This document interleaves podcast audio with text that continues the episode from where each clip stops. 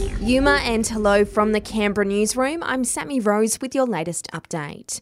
The family of Hannah Clarke hope the findings of today's coronial inquest will bring about change on a national level. Ms. Clarke and her three children were murdered in 2020 by her estranged husband.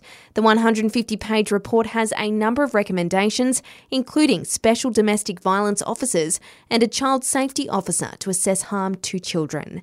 Hannah's mother Sue and father Lloyd says it's time to put these recommendations into action. We need to see all this, everything that's been recommended, implemented in every state. Yeah, we need to keep this conversation We do. going. It's an uncomfortable conversation that we've started and uh, we're having, but we all need to keep this conversation 100% going.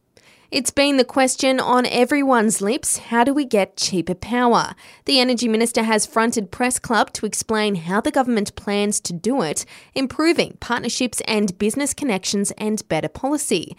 Chris Bowen says we need everyone on deck to do so, with a green future in mind too. When the Prime Minister and I signed the letter notifying the UN of Australia's new 43% emissions reduction target, we invited representatives of the business community and the trade union movement, big energy generators and big energy users, manufacturers and climate groups. We did that deliberately to underline the fact that we really are all in this together. A parliamentary inquiry into the appointment of former Deputy New South Wales Premier John Barilaro to a US trade post has begun. It's heard from the head of investment, New South Wales Amy Brown, first up. Barilaro resigned from Parliament last October. A hearing has heard how former President Donald Trump reportedly knew that supporters were armed before storming the Capitol. Former White House aide Cassidy Hutchinson also claiming that following the rally, Trump tried to grab the steering wheel of the presidential vehicle. The president reached up towards the front of the vehicle to grab at the steering wheel. Mr. Engel grabbed his arm, said, Sir, you need to take your hand off the steering wheel. We're going back to the West Wing. We're not going to the Capitol. Mr. Trump then used his free hand to lunge towards Bobby Engel. Still in the US, two people have been charged and a third is likely following the deaths of more than 50 people found in a truck in Texas.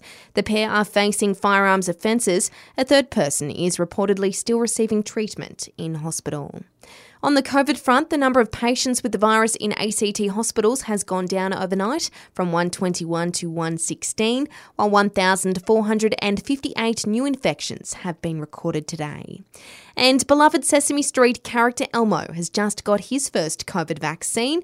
New guidelines have been rolled out in the US, allowing kids six months or older to get the jab. There was a little pinch, but it was okay. Elmo was really glad to have Daddy and baby David there with him.